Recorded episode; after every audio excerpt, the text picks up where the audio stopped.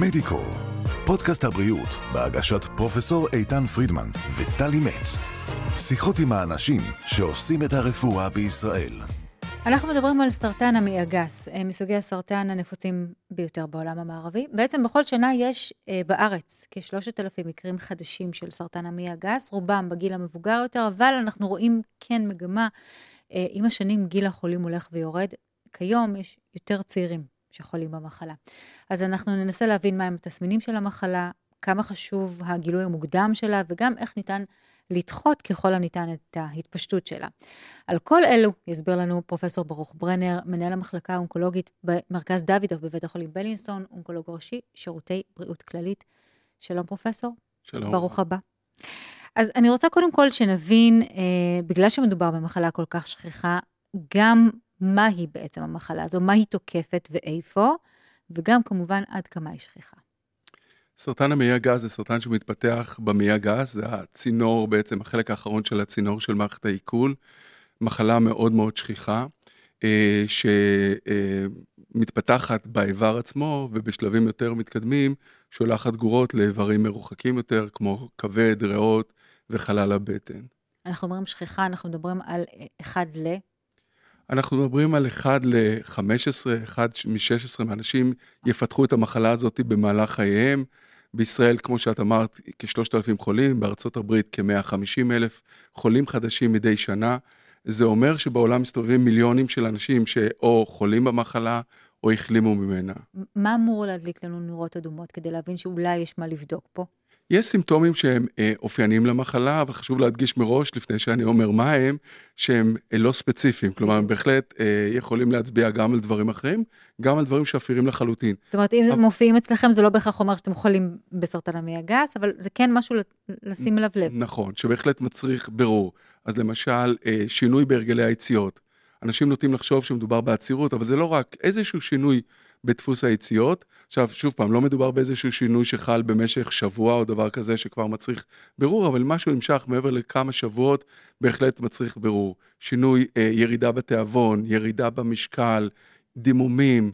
אה, אנשים מבדילים בין דם טרי בצואה לבין צואה שהיא כהה יותר או שחורה.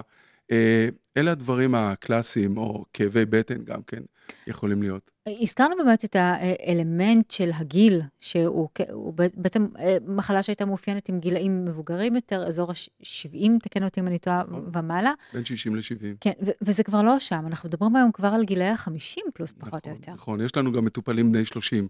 כלומר, בהחלט היום אה, זו לא תעודת ביטוח, אם אתה איש צעיר, בדיוק. ויש לך את הסימפטומים האלה, וזו טעות מאוד נפוצה, גם של מטופלים וגם לצערי של רופאים, לעתים שמגיע אליהם אנשים עם תלונות כאלה, תלונות טיפוסיות, ועדיין אומרים, זה לא יכול להיות, האיש הוא בסך הכל בן 27 או 28. זה כבר לא... אז זה יכול להיות. Mm-hmm. יש מידע מאוד מוצק כבר מהעולם המערבי, מארצות הברית, ממערב אירופה. בישראל הנתונים הם עדיין לא כל כך חד משמעיים, אבל הרושם שלנו כקלינאים, אנחנו בהחלט מטפלים היום באנשים צעירים. אז אם יש סימפטומים, בהחלט צריך ללכת ולברר אותם. בדיקות הסקר הן עדיין מוגבלות אה, לגיל מסוים, וזה מאוד מאוד חשוב, כי במחלה הזאת אה, לא צריך לחכות לסימפטומים. אז זהו, אני, אני רוצה לתת כאן איזה, אנחנו שולחים את הקהל שלנו ששומע אותנו וצופה בנו אה, לשים לב לסימפטומים מסוימים, אבל כדי לתת להם כלים קצת יותר, יותר פרקטיים, אולי ננסה להבין מה, מה ההשתלשלות המתבקשת. זאת אומרת, בן אדם שחווה את הסימפטומים שציינת, למי הוא ניגש בתור התחלה, או מה ההליך שהוא יעבור בהמשך עד לזיהוי? אז מישהו שסובל מהסימפטומים האלה ניגש לרופא המשפחה בשלב ראשון, ורופא המשפחה אמור להפנות אותו לגסטרואנטרולוג כדי לבצע קולונוסקופיה. אמ-המ. כשהסימפטומים זו הבדיקה. בניגוד למצב שבו לבן אדם אין סימפטומים והוא מופנה לבדיקות סקר, ואז יש לנו שתי אלטרנטיבות, אני לא יודע אם... זה אז כן. נעבור לבדיקות הסקר, שהן כן. אולי מאוד חשובות. אה, אז יש צואה לדם סמוי, שלמעשה ההמלצה במדינת ישראל היא לכל איש מעל גיל 50 אה, לבצע את הבדיקה הזאת פעם בשנתיים, mm-hmm. אה, ו, אה, קולונוסקופיה פעם בחמש עד עשר שנים. חשוב להדגיש בנקודה הזאת שהבדיקות האלה מתבצעות כשאין סימפטומים עדיין. כשיש סימפטומים לא מחכים לא לגילאים האלה אלא הולכים ומבצעים את הבירור הזה כבר אז. ניתן כוכבית, גם לדעתי בארצות הברית לאחרונה הקדימו אה, נכון, את הגיל. נכון, בארצות הברית כבר הקדימו את הגיל לגיל 45, ב- בישראל עוד יש דיונים לגבי הדבר הזה, בגלל ההופעה או העלייה של השכיחות של המחלה בקרב אנשים צעירים. אבל נקודה מאוד חשובה זה שכשאנשים נמצאים בקבוצות סיכון כלשהן, וקבוצות הסיכון הן די שכיחות, כמו שאני אסביר עוד מעט, צריך לעשות את הבדיקות האלה יותר מוקדם. למשל, קבוצת הסיכון הכי משמעותית זה אנשים שהיה להם פוליפים במעי בעבר. אז לא מחכים לגילאים האלה, אלא עושים את הבדיקה כבר כעבור שנה או שנתיים או שלוש, בהתאם להמלצה של הגסטרואנטרולוג. אנשים שיש להם קרוב משפחה מדרגה ראשונה, שהיה לו סרטן מעי גס, או, איש, או, או מישהו במשפחה עם סרטן רחם, זה מחייב כבר בירור יותר מוקדם של המעי, לעתים מגיל 40, לפ- לפעמים אפילו בגילאים צעירים יותר. תשמע, אנחנו דיברנו באמת על העניין הזה של, הזכרנו ככה בחצי מילה את העניין הזה של הגילוי המוקדם.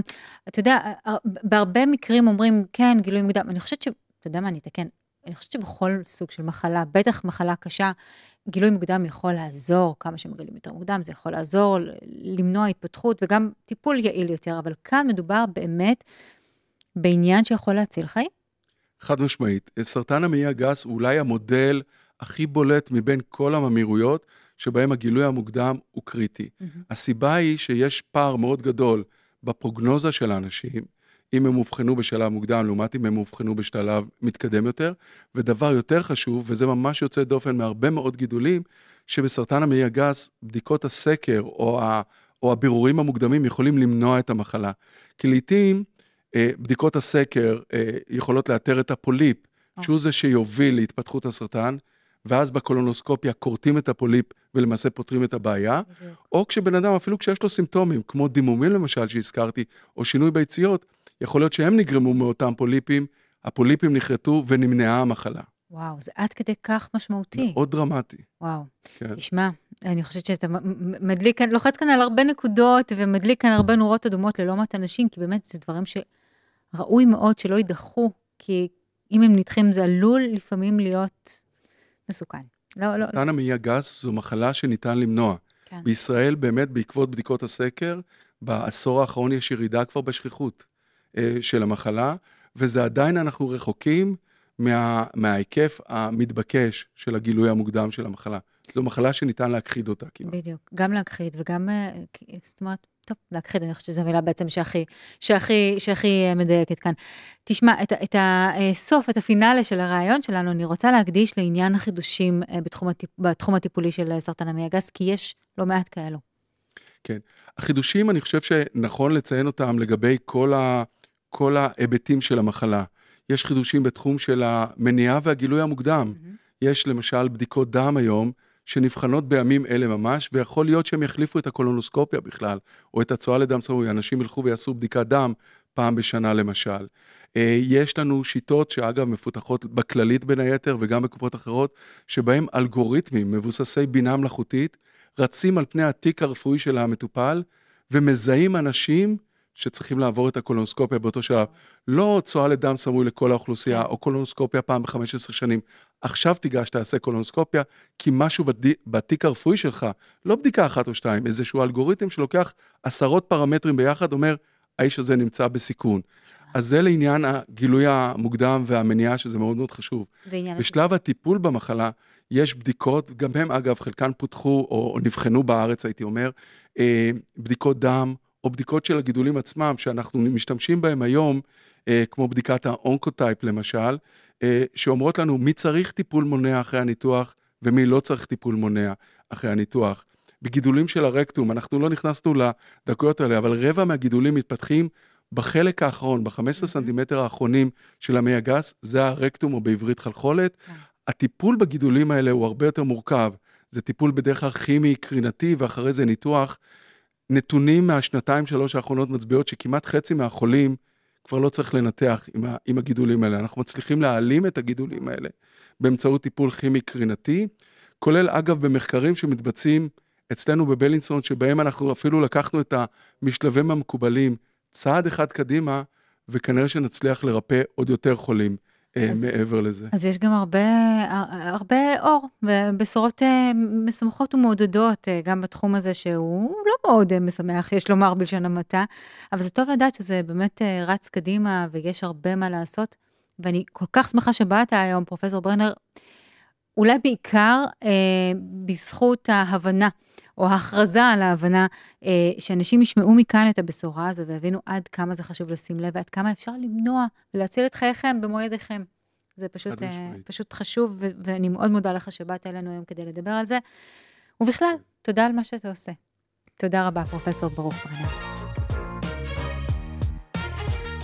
מדיקו, פודקאסט הבריאות של ישראל. בהגשת פרופסור איתן פרידמן וטלי מצ. עקבו אחרינו בספוטיפיי, אפל פודקאסט, גוגל ויוטיוב.